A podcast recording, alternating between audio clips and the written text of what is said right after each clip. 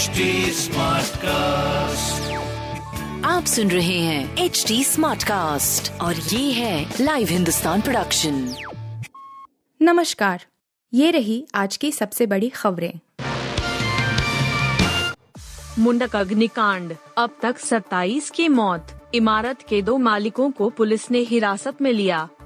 पश्चिमी दिल्ली के मुंडका मेट्रो के पिलर नंबर 545 के पास स्थित इमारत में शुक्रवार को भीषण आग लगने से कम से कम 27 लोगों की मौत हो गई, जबकि कई और लोगों के भी मारे जाने की आशंका है।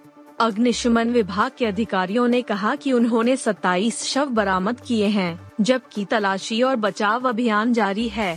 विभाग ने कहा कि मरने वालों की संख्या बढ़ सकती है, क्योंकि इमारत के अंदर कई लोगों के अभी भी फंसे होने की आशंका है। मिली जानकारी के मुताबिक 12 से अधिक लोग आग में झुलस गए हैं और उनका इलाज संजय गांधी अस्पताल में चल रहा है। अस्पताल के बाहर लोगों की काफ़ी भीड़ जमा हुई है। लोग हादसे का शिकार हुए अपने परिजनों के बारे में जानने के लिए अस्पताल के बाहर इंतज़ार कर रहे हैं। चारों ओर अफरा तफरी का माहौल है। दिल्ली अग्निशमन विभाग के मुताबिक, उन्हें शाम के करीब चार बज के चालीस मिनट हुए आग लगने की घटना की सूचना मिली। आग पर काबू पाने के लिए दमकल की तीस गाड़ियाँ मौके पर पहुँची हुई हैं और इसके साथ ही पीड़ितों को तत्काल चिकित्सा सहायता प्रदान करने के लिए एंबुलेंस की सुविधा भी मौके पर उपलब्ध कराई गई है। नई चुनौतियों से निपटने के लिए जवान होगी कांग्रेस।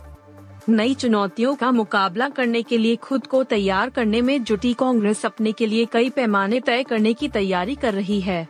पार्टी, एक परिवार, एक टिकट, एक पद पर दोबारा चुने जाने के लिए समय, पदाधिकारियों के कामकाज का आकलन और जनता की नब्ज समझने के लिए अलग विभाग बनाने पर विचार कर रही है। नव संकल्प शिविर से पहले मीडिया से बात करते हुए पार्टी महासचिव अजय माकन ने कहा कि कांग्रेस बैठक में एक परिवार, एक पद पर चर्चा करेगी। परिवार के दूसरे व्यक्ति को टिकट तभी दिया जाएगा, जब वह पाँच साल से पार्टी में काम कर रहा हो। इस शर्त का मकसद चुनाव से ठीक पहले पैराशूट से उतरने वाले उम्मीदवारों को रोकना है। इसके साथ पार्टी यह भी सुनिश्चित करेगी कि कोई व्यक्ति पाँच साल से ज़्यादा एक पद पर नहीं रहे। उस व्यक्ति को फिर से उसी पद पर नियुक्त करने के लिए तीन साल का कूलिंग पीरियड ज़रूरी होगा। पर कांग्रेस अध्यक्ष के लिए यह फॉर्मूला लागू नहीं होगा। माकन के मुताबिक अध्यक्ष पद के लिए चुनाव होता है। संयुक्त अरब अमीरात के राष्ट्रपति शेख खलीफा बिन जायद का निधन। संयुक्त अरब अमीरात के राष्ट्रपति शेख खलीफा बिन जायद अल नहयान का निधन हो गया है। यूएई की सरकारी न्यूज़ एजेंसी वैम ने इसकी पुष्टि की है। राष्ट्रपति जायद अल नहयान तिहत्तर साल के थे और काफ़ी दिनों से बीमार चल रहे थे। सरकार की ओर से जायद अल नहियान के निधन पर 40 दिनों का राष्ट्रीय शोक घोषित किया गया है। इसके अलावा देश के सभी निजी और सरकारी सेक्टर्स में तीन दिनों के लिए अवकाश रहेगा। दुबई मीडिया ऑफ़िस की ओर से राष्ट्रीय शोक के ऐलान की जानकारी दी गई है। शेख खलीफा बिन जायद अल नहियान 3 नवंबर 2004 से देश के राष्ट्रपति और अबू धाबी के शासक के तौर पर कामकाज संभाल रहे थे। उससे पहले उनके पिता शेख जायद बिन सुल्तान अल नहयान राष्ट्रपति थे।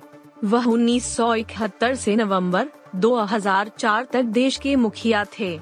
1948 में जन्मे शेख खलीफा यूएई के दूसरे राष्ट्रपति थे और आबू धाबी के सोलहवें शासक थे। वह शेख जायद के सबसे बड़े बेटे थे। शेख खलीफा ने अपने कार्यकाल में यूएई और आबू धाबी के प्रशासन को पुनर्गठित करने में अहम भूमिका अदा की थी और कई सुधारों को लागू किया था उनके कार्यकाल में ही यूएई ने इतना विकास किया कि दूसरे देशों के लोग भी बड़ी संख्या में वहाँ पहुँचे। आईपीएल 2022 रॉयल चैलेंजर्स बेंगलोर को हराकर पंजाब किंग्स की उम्मीदें कायम पंजाब किंग्स ने शुक्रवार को Indian Premier League, IPL match में रॉयल चैलेंजर्स बेंगलोर आर को चौवन रन से हराया।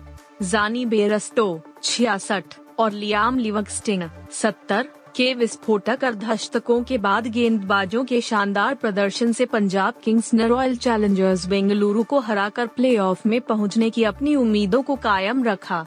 पंजाब ने 20 ओवर में 9 विकेट पर 209 रन का मज़बूत स्कोर बनाया और फिर बेंगलोर को 20 ओवर में 9 विकेट पर 155 रनों पर रोक दिया।